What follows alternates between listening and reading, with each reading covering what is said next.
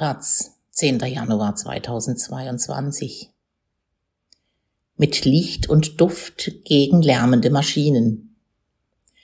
Lärm- und Stresspegel sind auf Intensivstationen hoch. Schlaf ist kaum möglich. Ein Lübecker Apotheker beschreibt, wie sanfte Methoden helfen können, den Stress für Patienten zu verringern, Symptome zu mildern und so die Heilungschancen zu erhöhen von Esther Geislinger. Maschinen piepen schrill, Türen gehen zischend auf und zu, Stimmen schallen. Der Lärmpegel auf einer Intensivstation ist hoch, damit auch das Stresslevel der Patientinnen. Der Lübecker Apotheker Jörg Riedel schlägt Lösungen vor, die den Schwerstkranken helfen und kaum Geld, sondern nur einige Vorurteile kosten.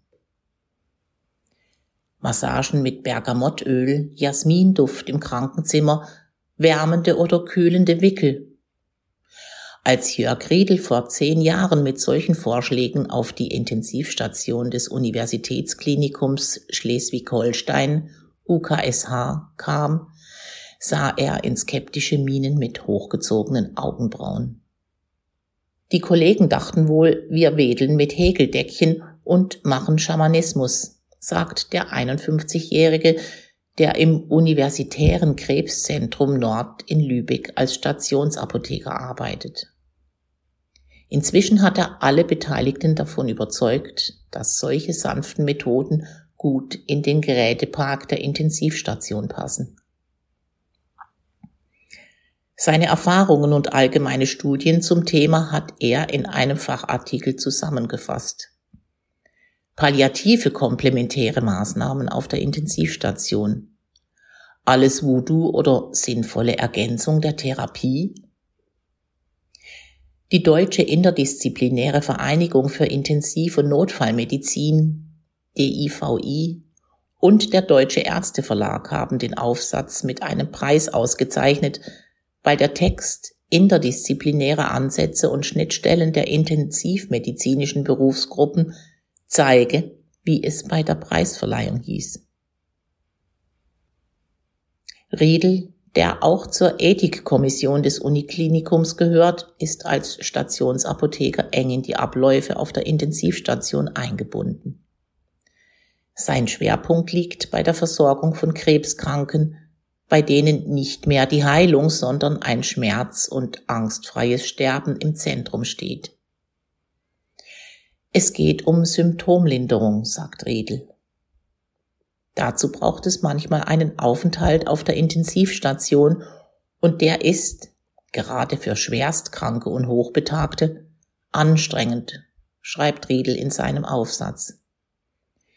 Neben akustischen, optischen und olfaktorischen Störfaktoren liegt das besonders an den Interaktionen etwa das Erheben von Vitalparametern, die Medikamentenapplikation, das Absaugen und das Anlegen neuer Venenzugänge. Mehr als achtmal pro Stunde tritt eine Pflegekraft oder Ärztin ans Bett, nachts genauso wie tagsüber.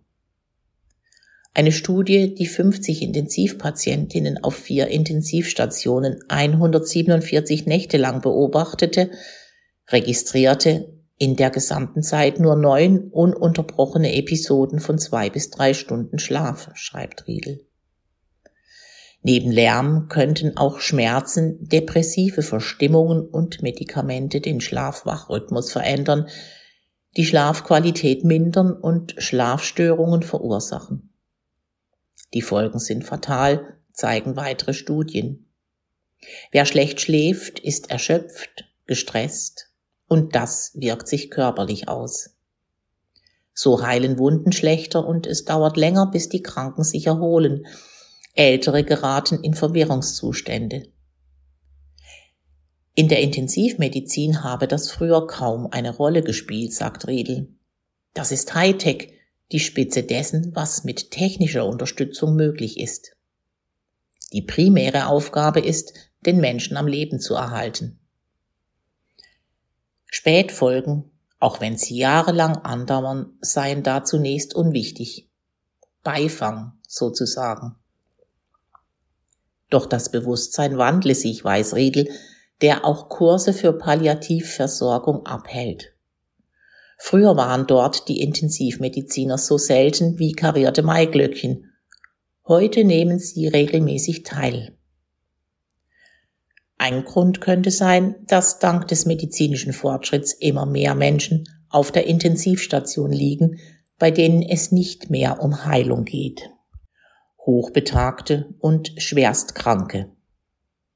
Für sie geht es darum, das Leben zu erleichtern, nicht zu retten, sagt Riedel. Sicher kann ich jeden mit Medikamenten ruhig stellen, aber das wünscht der Patient meist nicht. So kommen die sanften Hilfen ins Spiel. Blumenduft und Öle, beruhigende Farben und Musik, intelligente Geräte, die nicht laut Alarm geben und Abläufe, die den Kranken mehr Ruhepausen gönnen und Angehörige einbinden. Wenn die zum Beispiel die Hände der Kranken massieren, haben sie das Gefühl, helfen zu können. Das mindert auch ihren Stress, sagt Riedel. Dass er als Apotheker auf die Kraft von Düften und Ölen setzt, sei nicht ungewöhnlich. Sicher haben Heilpflanzen im Lauf der Zeit an Bedeutung für die Behandlung verloren, aber das Wissen darum ist eine Kernsäule unserer Ausbildung und des Berufs. Allerdings fehle oft die Transformation in der Praxis. Er selbst hat seine erste Erfahrungen mit komplementären Methoden im Intensivbereich in Neuseeland gesammelt. Ich stand da als junger Apotheker und habe dumm geguckt, was die da alles machen. Aktuell seien die meisten Intensivstationen durch die Versorgung der Corona-Patientinnen zu sehr belastet für Umstellungen, meint Riedel. Dennoch lautet sein Tipp für Krankenhäuser, sich auf das Thema einzulassen. Oft seien die Pflegekräfte, die die meiste Zeit am Krankenbett verbrächten, besonders offen. Es ist wichtig, die Pflege hinter sich zu haben, weiß Riedel. Aber er weiß auch, dass jede Änderung im System auf Widerstände stößt. Es braucht immer eine Person, die das Thema vorantreibt, am besten jemanden mit kommunikativen Fähigkeiten, Fachwissen und Erfahrung. Sinnvoll sei es, nicht sofort alles zu ändern, sondern mit kleinen Zielen zu beginnen. Damit ließe sich auch die Geschäftsführung überzeugen. Mit kleinen Mitteln lässt sich viel erreichen. Ein Aromaöl kostet schließlich nur ein paar Euro.